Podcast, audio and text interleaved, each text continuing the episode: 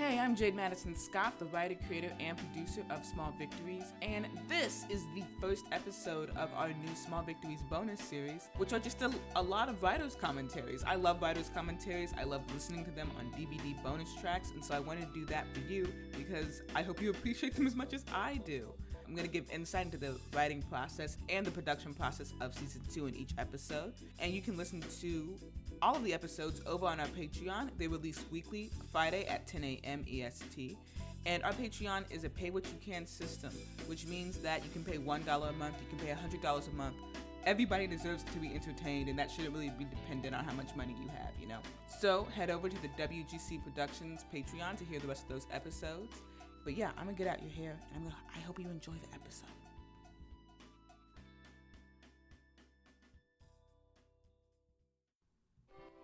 Hi, I'm Jade Madison Scott, the writer and creator of Small Victories, and I am going to talk to you today about episode 201, hey, the beginning of the beginning. I've been missing you. You've been missing me. A fun fact about this little montage bit is that there were a couple of uh, a couple of additions of this episode because we were submitting it to the Tribeca Audio Festival, uh, which we did not win, but you know, it's fun just to try. And we wanted to add context for the show because you can only submit the first episode. Um, so we wanted to add context to the show without distracting the larger elements when it actually came out later. So Nathan and I and Virginia came up with the compromise of having a little montage in the beginning. On You, as previously requested.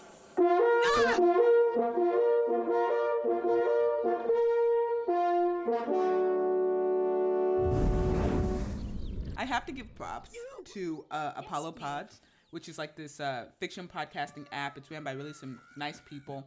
The 10th episode, episode uh, 110 of Small Victories, was actually commissioned by them. And like it was a totally cool thing. And the only reason The Stranger really exists is because that episode was commissioned. Because we had more space to sort of expand the story in that way. So shout out to Apollo for that. You need to go home. I woke up from my coma. I did go home. You woke up. The stranger yes, is played by China Palmer. And so me and China went to Howard together. And she was just a year ahead of me, I believe. Maybe two. It doesn't matter. Anyway, she's brilliant. Like she's truly like a wonderful actor. My freshman year, she was in the play "In the Red and Brown Water" by Tarell Alvin McCraney. It was directed by Eric Ruffin, and she was the female lead Oya. And I saw, I literally saw that play every single night it was there, and then I watched it during rehearsals too. And I took copious notes in my notebook about like why the play worked and how the writing worked and how the production worked and what the audience responses were and everything. But truly, the standout for that production was China Palmer, and like every time she was on stage, just truly a revelation. And she's just such a star, and it's an honor to be able to work with her. I was so geeked out when we got her. Let me see them. Go home, Marisol. Please, I just want to see them. Go home. I don't want to go home. Um, what? I really I don't know what where the idea came from, but in the season one finale when I uh, wrote Marisol, the you okay? sort of I'm perfectly fine. structural break where Marisol I'm gets flung great. into the closing in like the middle You're of the episode, the and she's able to yeah? like navigate yes. in that space. Great. Uh, that really opened so the world up quite a bit. WGC I'm writing season three now, and we play a lot more with that device small and things. Victories. Um, but like being having Marisol being able to for, enter and re-enter the void time? and sort of like break uh, up that structural monotony of the show. strong language? It's just it's just right, top notch. Strong language. It opens up a, a, wide world of possibilities of like exploring the emotional realities of her of yeah, her yeah, I, I journey. think that's it. Uh, you maybe want to sit down a bit. No, play the music.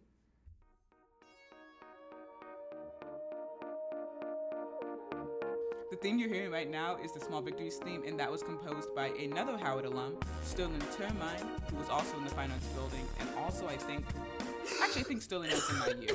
Uh, she was just in a different department than me. Marisol, what, Marisol, what happened? Nothing, sorry. Does it need some water? There's one thing I'm gonna do. It's it's hire okay. a, a person from Howard. Gotta make that alma mater worth it.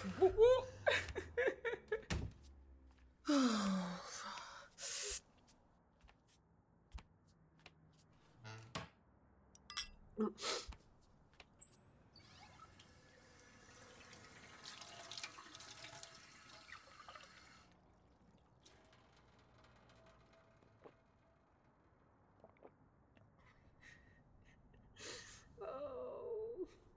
When we were kids, me and Sam went to two. All right, so this schools. monologue, I could say a lot about this monologue because there's a lot of discussion in pre-production and during and production and post-production where Mom Let Go. about this Of monologue and its length because it is like more almost a full page of just words. and It used to actually be longer, and it was unbroken by Nina's interruption, which is coming up. Anyway, and it was this way until uh, about draft 23. Jacob. There were 25 total drafts before this right? episode, by the way. And And the way I Virginia, who our production associate producer, Virginia supervising producer, pardon me.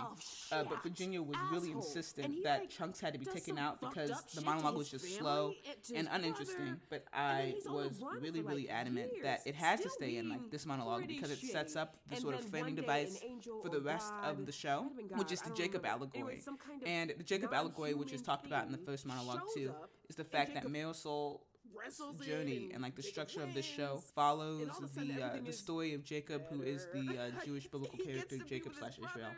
He gets a new And so He's you know, like this monologue has a lot of exposition and Ah. framework, and she's talking about The it right now. gets me is And so you know, like we had to compromise by doing rewrites, by cutting some lines, by keeping other ones, putting in that needed interruption so we could at least give it some action, adding in some more sound design to diversify it up. But like this monologue, truly a conversation was had. Many conversations were had about keeping it like this.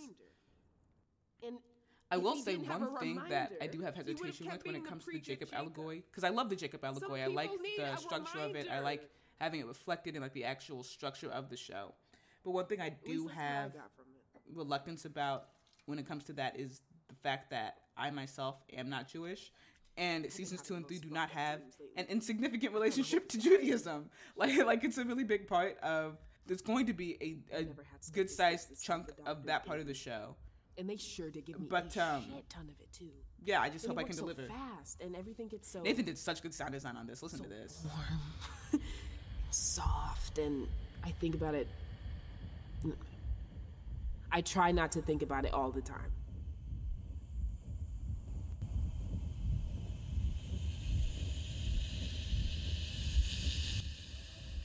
Fuck it. Okay. She hit them. I told her. I can't know where they are, Nina. If I know where they are, I'll relapse, Nina. I told her to, so. So stupid. Okay, I told her to, and she did a very good job, and. I'm not stupid. I, I, I'm not fuck. I, there are so many places to hide them. But they're around here somewhere. Know they're around here somewhere. You know, I've been, sober for 142 days. Don't I deserve a little treat? Just a couple extra oxy. Just 10 milligrams. More. Just 15, 20 milligrams. Ah! Fuck my toe! Marisol? I'm fine. Just stub my toe. Getting water? I was goofing off. I love the way What's Mo says that? that line. It's such a silly line, and she just does great work Hurts with like it. And I knocked all the shit off the table. Why do we even have this much shit on the table?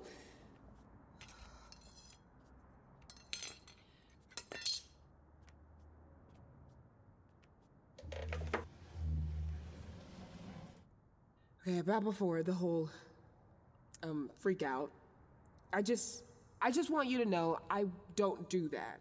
I mean, Why do you think she's so concerned with convincing the audience that she is different than Really she good, is? Like, what I is that? What is her relationship to us as an audience? I almost died again.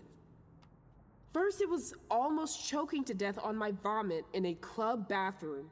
Then Aaron gutted me like a. Jacob almost dies once, and I almost die twice. There I go with that allegory again. you think it'd get easier, but it doesn't. I would like to say though that canonically, I the entire series up to this point has happened within a You know, I six month span, look at my and that's a crazy six months. I, frankly, I don't know how she's not doing Aaron. worse. This is tough. Reminded of everything. I don't think I'm the person I used to be. I keep coming back to that night with the kid in the park. I got your money. Do you have the the snow? I love you, Benar. You're great. You I good work. I mean, like, go listen to Being the. Slope verses. They're in everything And these I'm not days. even mad about it. I'm kind of proud, actually. I helped him. I mean, I did a good thing. I didn't know I could do those anymore. I'm not the person I thought I was. I don't know if I ever was. Fun fact: That's I think my favorite line this episode. I don't, I'm not the person I thought I was. I don't know if I ever was. Because like, you, I feel like we get an abundance of stories where you have people who think they're good, Honestly, and then they realize that they're bad, and like that kind of messes with their head. And you know what? I mean, that's fine and well and good. I just think there's a, there's a lot of them, and I think there's something much more dramatically interesting in having a person who is absolutely convinced they are the scum of the earth we just suddenly realizing like else? actually I am not only What are you capable of doing today? great things, but I want to do like good things Summer, for other people. I think there's like a lot of richness there that can be explored. It's just more interesting to me. I, I didn't mean it like that. I just. I don't know if my dad's gonna make it. You want to move it up again? I know you don't, so I Look, don't even. my private cooking lessons bring in a decent amount, like a good amount. But These two, man, what a concept. it up, I'm not gonna have enough time to save for your ring. I told you I didn't Or- need a ring yet. You're telling me when you imagine what it'd be like as a I want to kid, you say pictured right not having because like I have complex on thoughts on Nina as a character. day? Um, but like Nina, Nina is such an everything. Interesting character, and with like such a complex thing going on with her I in the background. Like her father's dying, she's trapped in this really unfulfilling relationship. She's a struggling and unsuccessful artist who dropped out of an My Ivy League school. She's working at a underpaid job as a teacher with kids who don't appreciate her. Yeah, like Nina's really going so through it as well, but nobody knows and or cares because this is Marisol's show, and because Marisol is like you know under your kind of orchestrating this You show all have your skin in that kind of in routine. like the It's meta in the perfect. metatextual sense. I think it's also an interesting yes, reflection reflection on the relationship that Nina been sleeping. like if you're listening to it very clearly has a lot of stuff going on and Marisol slash the show just does not care. I think that really speaks to the dynamic of the relationship, and um, hopefully that can be explored more as the series goes on. Yeah. Good. Hey, what are you doing this Saturday? Nothing. Why? Cause I want to take you on a date. They are so cute, man. yeah. Oh man, We season one I did not like them together because I was like, what is going on and why is this a woman with her? Like what is go- what is happening? But in season two, I'm those like, okay. I get why I get why they vibe. Bar This this makes sense to me now. hmm To movie, to park, to restaurant, Mm-hmm. to coffee shop, yeah, to a It's called chemistry. It's called having good actors. That's what this is. bar. Yeah. and then there there was that one we had that was two days. Ooh. Mm-hmm.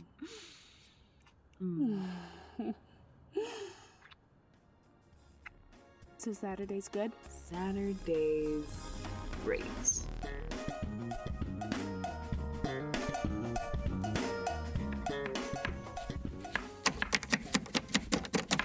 Look at you go. I've been practicing. I would like to say We love a that Lolita Marie, who is the voice of Summer, what a consummate professional. We had Lolita for like in like in the recording room. I'm using air quotes because we of course That record uh, we record synchronously, but we do I not knew a guy who record in the same room. Like we're all over the sewn we're all over the country. But we had Lolita in like in the actual recording space for probably a maximum of 12 hours, and I want to in total, like we only worked with her for about 72 from like when she got not the script from the table read to when her last scene was. It was like a total of 72 hours altogether. And she manages to after really passed, pull together Summer to be a it's nice compelling character. someone to talk I shudder to think what she could do with more time. But she's just such a professional and she does If such a good not, job and I she brings such texture to the character in the world. myself. Really appreciate her. No, no. I mean, I think of you as a friend, but I didn't know that you thought of me as a friend. Hey, that kind of makes you the coolest friend I know. You know, the super cool, super hot, mature philosophy professor. super hot. I am. Okay, so I will say in the first season I did try, and I think I can say with real confidence I also failed at having the there being like that dynamic of the Marisol that Marisol wants to be, like the sharp, cool, witty person that exists in her head, like in the monologue with the audience and stuff like that. Uh, that is not the Marisol that actually exists in the real world. So like when she's talking non-diegetically, I had it. It had like a different flair and vibe than when she's talking diegetically. However, I don't think that came through in the first And season. the And this little interaction they're having between her and Summer with like the cool, super hot, like with all the mumbling, student unsure words sort of thing. I, master. that was me sort of trying to continue on that path of having the diegetic Marisol and the non-diegetic Marisol be sort of like Jekyll and Hyde, Summer. but I, I, I still don't necessarily know if that came across all the way. I think that's just something I, I should have and- and been more focused on in the beginning if it was going to transfer over. If you're trying to uh, butter me up, it's working. Butter up, ha, cooking joke. Cooking joke. Uh, um, uh, hypothetically, if a good person did a bunch of bad things, but they Ooh, didn't so one know thing they I were will a say good that's interesting person, about this part, right? How would and this is that, me like sort of getting into like, I, I like karma-wise, I like reading a lot, and they so I like still be reading a lot a about good different sorts of things. person? And while I was I writing suppose season, it depends while, on like, what while I was kind writing of this, karma we're talking about. Karma in Buddhism and Hinduism function in similar but subtly different I can say that when I was writing season two, uh, at the time while I was like writing it, I was reading books about Dalit history and like Dalit li- uh, living, um, which I would totally recommend to you. Like it, this is a kind of off topic, but it's just really interesting to to sort of read about the the history of of the Dalit caste, and it relates to me specifically as a black person. Like it. It's interesting, like the cross where our communities have so many similarities. But when I was reading that, like I was sort of seeing this sort of constant, uh, and I don't know how to pronounce it out loud. I'm gonna say Samsara. Maybe I might It's it's changed. spelled in a way I have only ever read it. I don't know how it's said out loud. changed, But um, like the sort of cycle of death and rebirth that Maybe pops up in changed at all. Hinduism and things like that, Hinduism and Buddhism. I just thought it was really interesting because I could see like in the show that I was already writing that Marisol is sort of going through this extended or not extended through this accelerated cycle of samsara. in the sense that she's constantly going through deaths and rebirths. Like the beginning of the show, in the very very beginning starts with her going through the representational death when she chokes in her vomit in that club bathroom, and the representational rebirth when she decides to go clean.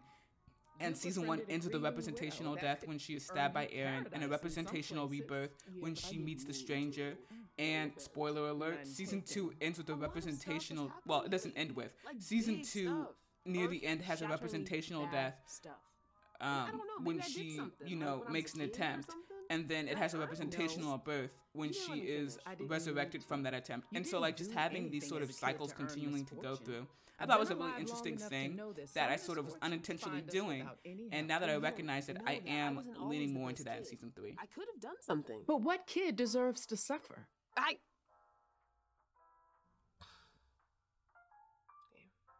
You're you're good at this. Why, thank you. It only took a decade of schooling and several personal tragedies, but I seem to have learned a little something.